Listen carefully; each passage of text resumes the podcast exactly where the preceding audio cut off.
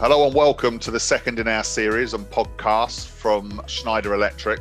My name's Mark Yields. I'm the Vice President of Industrial Automation here at Schneider Electric in the UK and Ireland. And today I'm delighted to welcome Nigel Watson, the Group CIO from Northumbrian Water. And our topic today is very much around innovation and how to utilise innovation to gain maximum benefit. So without further ado, welcome Nigel to the show, and the listeners I'm sure will be delighted to hear your commentary on this topic over the next period. But let's get us started straight away. And you know, for you, how important is innovation in your business, and how do you set yourselves up to get yourself on the innovation journey? Yeah, so I guess and thanks, Mark, and it's a real honor to be on the show, so thank you for organizing this. Innovation is incredibly important to Northumbrian Water, and I guess it's because we're facing into some challenges and a change of the pace of the challenges that are coming along to us, principally driven by, you know, rightly rising customer expectations, changing expectations from the regulator. We've got 5 generations in our workforce now. And last, and by no means least, we face into climate change, right? And so it's, I think, not to pretend that the water industry is like the fastest moving place, not by any means, but I think it's definitely facing a rate of change that it probably has never faced before. And as we face into those challenges, we really principally have 3 engines of improvement, if you like, ways in which we can improve our business.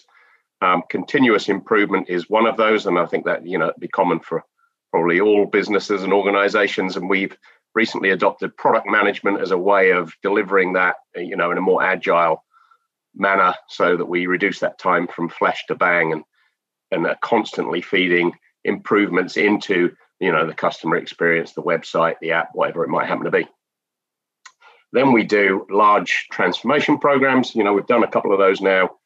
Those are, we're taking a fresh look at our processes, the systems that support them, the target operating model of the organization, the job roles, the metrics that we track in order to determine whether they've been successful. We review all of those. And those things have, they're large programs. They come with some risk, but, you know, we expect generally it's a reasonably well-trodden path, and we might land at least 90% of the business case that we put up front when we secure that investment. Innovation's totally different for us. It's a kind of a success rate there is 3 expected success rate, and indeed what we're seeing is about 3 or 4 out of 10 ideas come generate some kind of value. It's different also, I guess. So the risk profile is obviously different. We're looking for fresh ideas. Our definition of innovation is that we're the first water company in the UK to do it. And therefore, you know, we look quite broadly, I suppose, and we have a very well-proven idea generation machine. So we have a process for idea generation, and then we have a separate process of getting from idea to value. And I think we perhaps just, you know, we can dive into those things a little bit today as we talk. Yeah, perfect. So it's good to understand the way that you're setting up your business to focus both on the operation piece and then on the innovation aspect there. Very, very interesting to hear how you're starting there. So if we deep dive a little bit more into innovation, how do you get started on an innovation journey? How does that start for you? I'll tell you how it started for us, at least. So, you know, about 5 years ago, maybe a little more, so we had this itch that we needed, the scratch that we needed to be more innovative. And I work for Heidi, who's the CEO, and the language she uses is machinery. Let's make sure we've got some machinery. So we've got some process, some method. And really the first thing we did was to buy a book, which was called Sprint. It was written by a guy called Jake Knapp, who I talk to from time to time these days. Now, Sprint sort of laid down this 5-day method for tackling what is often referred to as wicked problems, right? Problems that are kind of complex. They often straddle different organizations. You find yourself operating in adjacencies to where you normally operate, to deal with problems in a different way. And it's very human-centric, and that's why we liked it. So day one of a sprint is very much looking at the problem as it is experienced, the lived experience of it through the people who experience it. So that they may be different, you know, and their perspectives will be different. And so you spend a day really exploring that and understanding the implications of it, right? And that's quite a tough day for engineers, actually, I might say, because we naturally want to go, we know the solution to this, we'll come to this, we've got some great ideas in our heads, we want to desperately get them out onto, well, it used to be a whiteboard, now it's a Miro board or something like that, but, you know, we want to get those ideas out of our heads, but it's really important to kind of loiter on the problem. And I'll give you an example. We did a sprint a few years ago, which was, how can businesses improve the lives of people who are visually impaired? And I had in my head that, you know, there's lots of technology like Alexas and things like that you could talk to now. There must be some answers there. And then we had three different people walk into the tent to discuss their lives. And one was a young lady who lived in a rural area, and she was partially sighted, lived with her parents, and her problem was mostly getting to work and back safely, and also being able to socialise with her friends. There was a remarkable young man who came in who travelled globally in a way that, you know, and he had no sight. So his problem was about, how do you navigate your way around an airport, which is quite tricky, even if you're fully sighted. And then we had a young man whose mother was blind, and he described what it was like as a child growing up and with a parent who, you know, couldn't see, and all of the implications of that. And none of those people were terribly interested in a talking cup, I think it's safe to say. So it was, you know, a really sort of salutary lesson in, make sure you understand the problem you're trying to solve. In that case, you know, we ended up with a bunch of ideas that went off into the transport space and totally away from us as an organisation, and that can happen. So, you know, it is that. But that day one, really important to set it up properly. And I guess it is a little bit scripted in the sense that you're bringing data in, you're bringing perspectives in. Then it becomes very organic, and you have no idea what's going to happen in days 2, 3. To some extent, it's what we might be familiar as kind of calling brainstorming. There's bits of that definitely involved. I think there's something very deliberate that happens, though, with us in terms of the diversity of thought. So we would never put 20 leakage experts in a room to solve or come up with new ideas about improving leakage. We might bring 3 or 4 experts, but we would mix them together with, I don't know, someone who understands satellite imagery. We have had people, we've ended up kind of going, actually, in rural areas, dogs are quite useful for spotting leaks. So you might have someone with that perspective, a games expert, someone who understands kind of the human psychology, maybe someone who understands student housing. I mean, we'll put together a real mix of expertise. And then facilitation is really important to make sure. No point in having that diversity there if you don't hear it. So you've got to have mechanisms and icebreakers, ways that people establish rapport, even if they've got very different backgrounds. So to try and bring those people together in a very positive way, they start generating ideas, hundreds of them. I guess the thing that's then again different about design thinking is you have to ship something. So at the end of the week, you're going to produce something. It might be a crude prototype. It might look like something from Blue Peter. It might look like something it might be something that's been 3D printed. So there's all sorts of different fabrications and things that kind of bring the idea off the page, but you're really trying to ship something and sell it and establish that you're going to get some investment. And so we started there with a method and just went, right, okay, let's try design thinking and see how that goes. And I think, Nigel, you know, it's really fascinating to listen to your talk here, because you know, the building the plan piece is interesting, but what you've just highlighted there for our listeners is a view that says the team has to be diverse, both in skill set and the way that people think. So to your point, you know, slim down from 10 engineers to 2 engineers, but offer up a team that can give a wholly different perspective to solve a challenge or an issue or a dilemma that you may have. Absolutely right. And, you know, we talk about soft collisions. You know, it's when you bring those different perspectives, the different thoughts together, that's where we find that the best ideas emerge. You know, we were looking at how do you optimize a mobile workforce? You know, 1/3 of our workforce is out and about, and obviously amount of reactive work that we have to do. We brought in the fire brigade to talk about kind of like an extreme example of is an organization and how do they deal with it when, well, actually they do that mix of proactive and reactive work, but obviously their reactive work is really an emergency on. So how do they handle it when something like that sort of drops into their schedule? And you learn a lot from bringing those kind of thoughts into a group. I like it. And I think our listeners will get a very different perspective, maybe to what they were thinking yesterday. So the next question from me is, what's the point? I mean, why bother with investing in innovation? And what's the purpose? Why do we do it?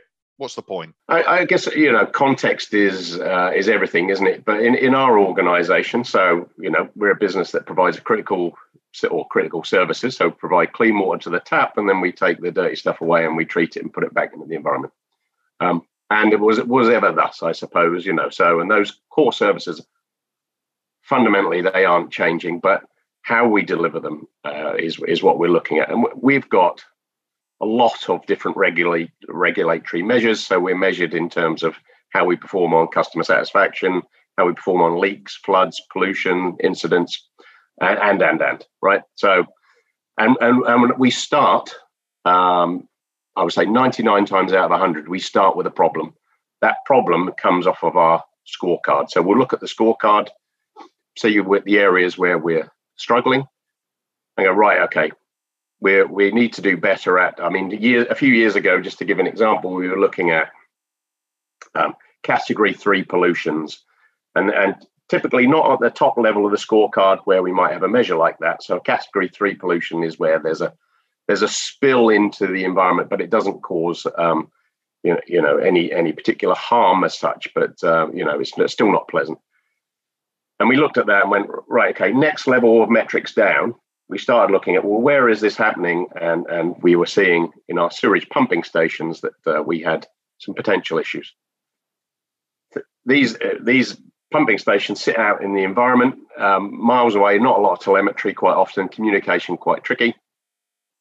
And we organised a data hack. So we felt that this was an area where we had a lot of data. It was a very data-rich domain. So we took a different approach to Sprint, organised a hack at a university, put 10 years worth of these incidents into a cloud environment. We have a whole method where, you know, data scientists can sign up to participate in one of these. It's kind of like there's a little element of competition, but it's got, you know, fun and prizes and things like that going on.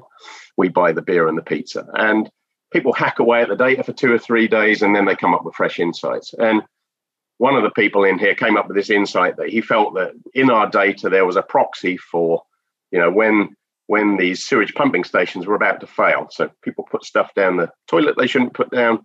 These things get clogged up and then they fail. And he could tell from the energy usage and how that was spiking and the flow of water across the wet well that he felt he had a method. We took that back into our business and improved our performance over a period of about 12 to 18 months, tuning the algorithm by about 80%. We cut category 3 pollution incidents by 80%. So we do it to improve our performance on those key measures. Excellent. And many others will be able to take that example and twist it into their environment, depending on what their sector segment, what they're producing, or whatever shape that may take, Nigel. So, but how do you define that business imperative to solve that dilemma? How do you know, top level, you mentioned earlier about not getting caught up in the weeds too early, but trying to give a bit of blue sky thinking. How do you define it? What does that process look like? And I guess probably the toughest bit of the process there is defining the problem you're trying to solve. What is the question you're asking, right? And I think it was Einstein that said if he had an hour to save the world, he'd spend 59 minutes framing the question. And it feels a bit like that when you're preparing a sprint. So we haven't always got that right. I think the scope of the problem that you're trying to solve is really important. If you make it too broad, you're going to end up, and we've seen this in sprints before, where the ideas that come out feel a bit like you're trying to solve world hunger, and they're not very actionable. And on the other end, if you reduce the scope of the question too tightly, then you've constrained the thinking too soon.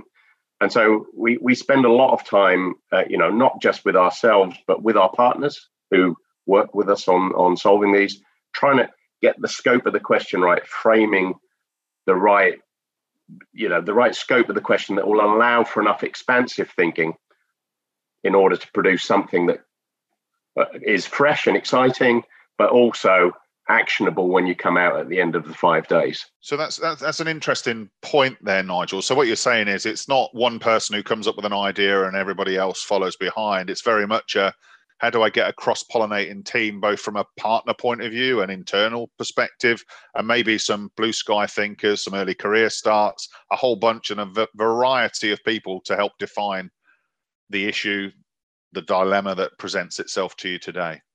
Yeah, absolutely. Yeah, because I guess, and I read recently Matthew Side's book, Rebel Ideas, and a lot of that resonated with me in terms of blind spots, We all have blind spots. We all live in our respective bubbles, and there's nothing wrong with that. But I think, you have to recognize that when you're going to step out and try and go, right, we're going to try and solve this problem. If you want innovative thinking, you're going to have to bring in something new, something fresh. You're going to have to bring in different perspectives. We love doing multi-generational things as well. We've done this a couple of times, which worked. It was really interesting, where we had a group of sort of 17, 18-year-olds. We gave them the same problem as we gave, let's call them, the professionals. And we watched how they rapidly ran back and forward between their respective rooms, and the level of engagement that occurred. And people really trying to understand, well, what is it? What does it mean by that? And why do you think that? And it led to, some of the most productive sprints we've ever had. Fascinating stuff. Yeah, fascinating stuff. And, when you undertake an innovation project, and clear, you've defined the dilemma, you've got a baseline understanding of what it is, how do you define what the key ingredients are for success? How do you kind of portion that? What does that look like for you? Yeah, I think... probably our key determinant of success, right? And we've been at this now 5 years. At any given point in time, there's probably 80 or 90 ideas in our innovation pipeline. If we look back, and we have looked back and gone, right, okay, what is it? What are the critical success factors? The number one thing that stands out is that you've got someone who passionately cares about driving the success of that idea. If you're the first company of your kind in the country to do something, there will be bumps in the road, right? It isn't a well-trodden path, and you need someone who's going to lead that and go, right, okay, I see we're a bit blocked there. They're going to need to overcome some obstacles. They're going to have that kind of, I guess, personal resilience. Feels like that's really important. Networks, making sure that they remain connected to a diverse group of people who will provide them with support is important. And we put a bit of funding there as well. We put some seed funding. We've learned over time, I think, to become more deliberate with our experimentation. So you're typically trying to prove economic and or technical feasibility. So we're always looking for the next step. What is it that we need to prove next in order for this idea to progress? So it's not a random thing. Once we've brought an idea into a pipeline, there is quite some discipline that goes into its progression. I guess the one thing that still feels hard to me is knowing when to kill something off. And I wish there was more. We had more of a science for it, but it feels more like an art at the moment. Nigel, a really interesting point you were just making a couple of seconds ago there. And what I'm picking up from what you've said is that teams, and more importantly, passionate people who believe in the innovation are a real critical piece of getting either an innovation or a technology shift as part of your business and the next wave of innovation, packing all that together. So you still think that people have an important role to play here? Yeah, I mean, it really, I think it, you know, it starts and ends with people for me. I mean, yes, you need some process, you need a bit of rigor, you need a bit of money, you need a little bit, we go with a sort of fairly light form of governance in terms of how we distribute the funds that we put into innovation as well. So that, you know, we don't overlabor the business case because we don't want to pretend that we know what it is, but, you know, we like to have some idea of what the impact might be.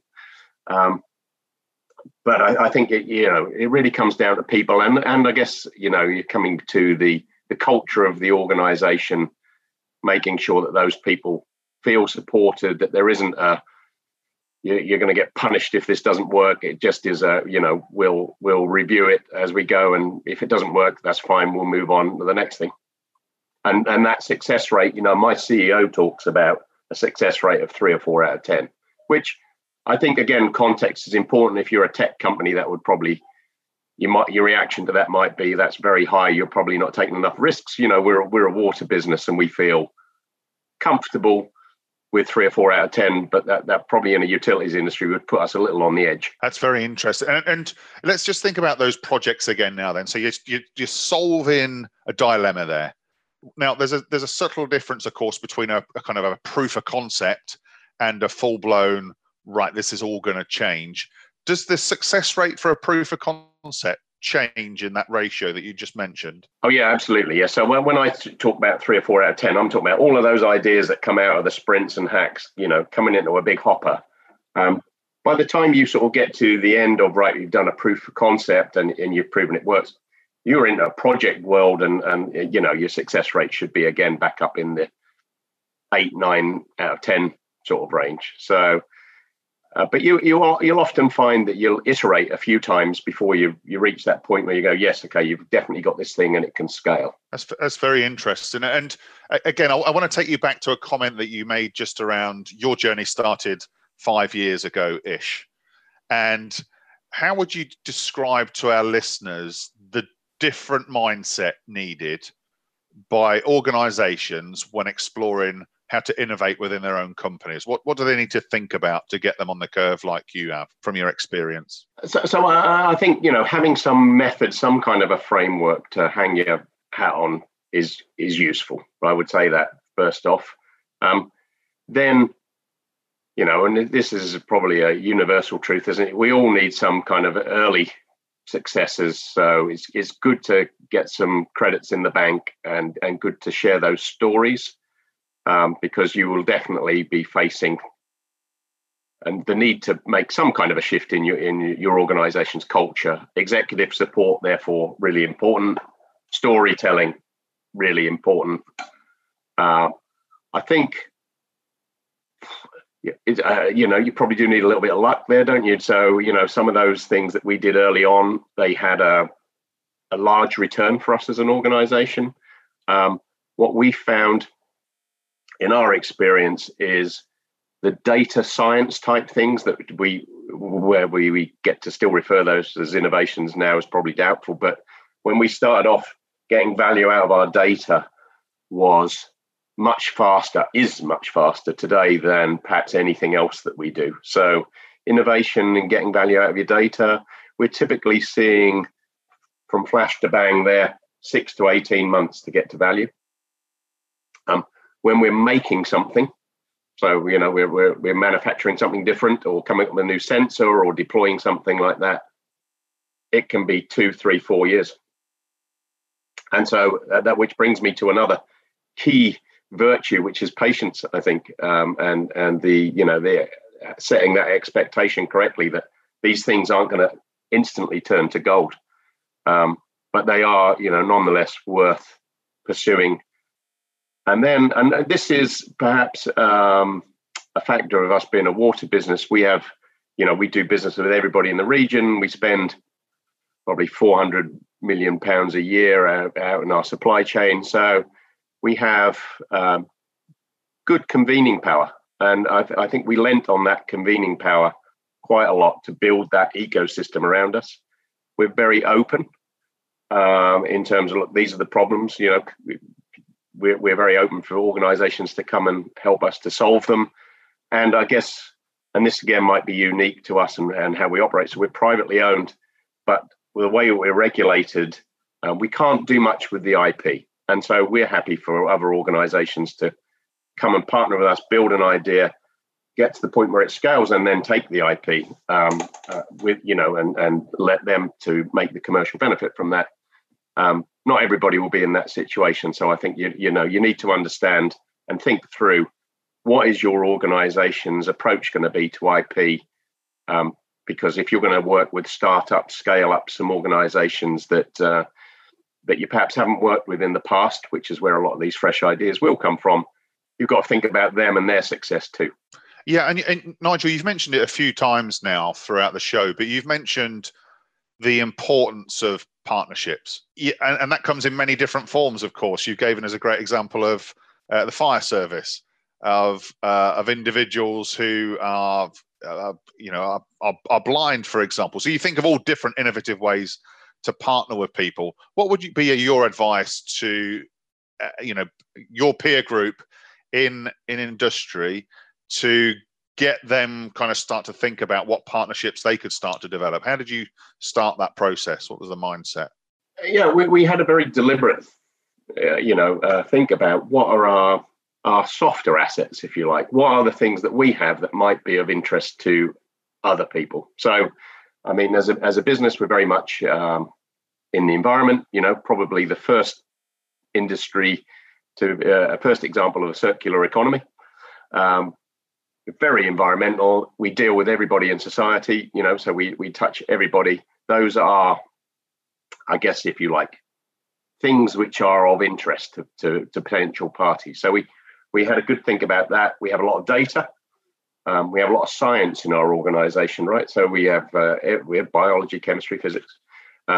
We have a lot of engineering. And so we did a little bit of an inventory of, right, what are the things about us that might be of interest to other people?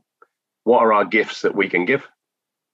And over time, you know, we've built those. So we might come talk a bit about the festival in a minute, but that has become a thing of its own right, the Innovation Festival. We've established methods now for running data hacks, and we share those widely with anybody that's interested. So we don't cling on to anything. We're very open and giving, and you know, try to make sure that people in the ecosystem get something back. No, great to hear. Great to hear, because that's true partnership, when the collaboration is at its highest point, and you can best share technology or people to help solve some of those dilemmas we mentioned earlier. Yeah, and I mean, I'll give you an example. So perhaps a very practical one, you know. So we've had, we worked with a one-man startup on a particular idea, and I went to our procurement people and said, we need to pay him in 7 days. And they said, yeah, but our standard terms are 45. And I was like, yeah, but he doesn't eat if we don't pay him in 7 days, so please pay him in 7 days. And they were like, yeah, okay, all right, we can do that. Very good, very good. And there are, you know, we talk about innovation from a technology point of view, but there are also innovation, commercial innovation that we can utilize to help support people like you just mentioned. Indeed, yeah. What I want to move on to now is how, and the final piece here is, what would be your guidance from your learnings that you've picked up over the past 5 years that you could share with the audience that will help others achieve their goals? What would be those, I guess, top few nuggets that could help people? Yeah, I mean, I'll try and say something kind of a bit non-standard and maybe hopefully useful at the same time. So I think the thing I learned probably too late in my career is what I refer to now as the power of the half-baked idea, right? And so when you're innovating, don't be afraid to go out with something that's incomplete. You know, so I grew up as a software engineer professionally. So this was really totally counterintuitive to me. I spent all of my, you know, certainly the first half of my career thinking about how to make something perfect, if you like, something robust, something that in the unhappy case, you know, the unhappy path happened, it would deal with it. And that is kind of how, you know, good, robust bit of software works. So coming into innovation with that kind of mindset, suddenly I had to let go of that and go, right, okay, I've got this idea and I've got the bones of an idea, but be brave enough to put it out on the table and share it with other people. And I think most importantly, give them the space to add to it. And I heard this great story, which resonated with me. I heard it just a few weeks ago, but we, you know, in reality, we've been doing this for a few years now. Betty Crocker, which when they first came out with their cake mix in America, they create a cake mix and all you had to do was add water and then you had a cake, and it didn't sell. And they sat down with a psychologist and they asked the psychologist, you know, what should we do? And they said, remove an ingredient that the person who's baking the cake needs to feel more of a, invested in the process, right? And so they removed, I guess it was egg mix, and created this thing where the customer had to add an egg and stir the egg in to create the cake.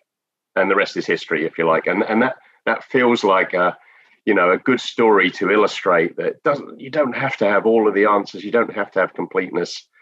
I created this festival in a sense, or the idea of a festival, because Heidi, my boss, said, you need to make more noise about innovation. You need to change the perception of the region, change the perception of the sector. What are you going to do? And mashed up, you know, the idea of a British summer festival with design thinking and hacks and things like that. When I turned up for that first festival, I had no idea really what was going to happen. There were things there that people had gone. There was a cookery display. I was like, who ordered that? That's like genius, you know. And it was, I guess, out of control in the best way possible. And I think you've got to be prepared to let go of having control if you're going to innovate. So I'd say that would be, you know, certainly one of my top tips. The second one, I think, is it's okay to have fun. You know, I mean, we've leaned on comedy quite a bit in innovation. So and there's, you know, there's some legitimate reasons for that. It's not just about having a laugh, although having a laugh's okay too. So we worked with Neil Malarkey from the Comedy Store. He brought in with us the idea of improv, particularly when you're in that expansive phase of your thinking. And if you observe what improvisation the comedians who do improv do, is they have this thing that Neil calls yes and. So when something is handed to them, you know, because these things often they work in a group, don't they? When something is handed to them, they add to it. They don't, if they were to kill it, then the joke is gone. But if they just add, and they'll add, and they'll add, and they'll add. And often the best ideas we find, they start off looking at something that might be a bit absurd. Someone will add something to it. And if you're in that expansive phase of thinking, that's really important that you don't have people who just shut it down. So having fun, looking to other places for inspiration, I think is really important. And I guess lastly, it's that storytelling, I think, is incredibly important from a cultural change point of view. So particularly when you've got those ideas that have a really big impact, make sure that you're telling that story and that you're sharing that success and, you know, giving people the due credit. I think those would probably be my top three tips. Nigel, it's been a very, very interesting last half an hour, 35 minutes talking to you. I hope the listeners can see we're trying to give a view here from one of the leaders in industry to give you some background and some maybe some creative ideas on how you may get on your journey with innovation. So, Nigel, I'd like to thank you for sharing your thoughts and comments with us today. And we look forward to welcoming you on maybe a future show too. So thank you, Nigel. I know. Thank you, Mark. It's been a pleasure chatting to you. I love chatting about innovation. You can probably tell I have a real passion for it, and you know, it's great to sort of share our experience, and we're constantly learning, so, you know, very open to discussions with other people in this field, things that they've done. You know, don't be shy to come and knock on Northumbrian Water's door. Thank you, Nigel, and thanks for listening. Make sure you hit subscribe, and we look forward to welcoming you onto our next of a series of industrial leadership podcasts coming really soon.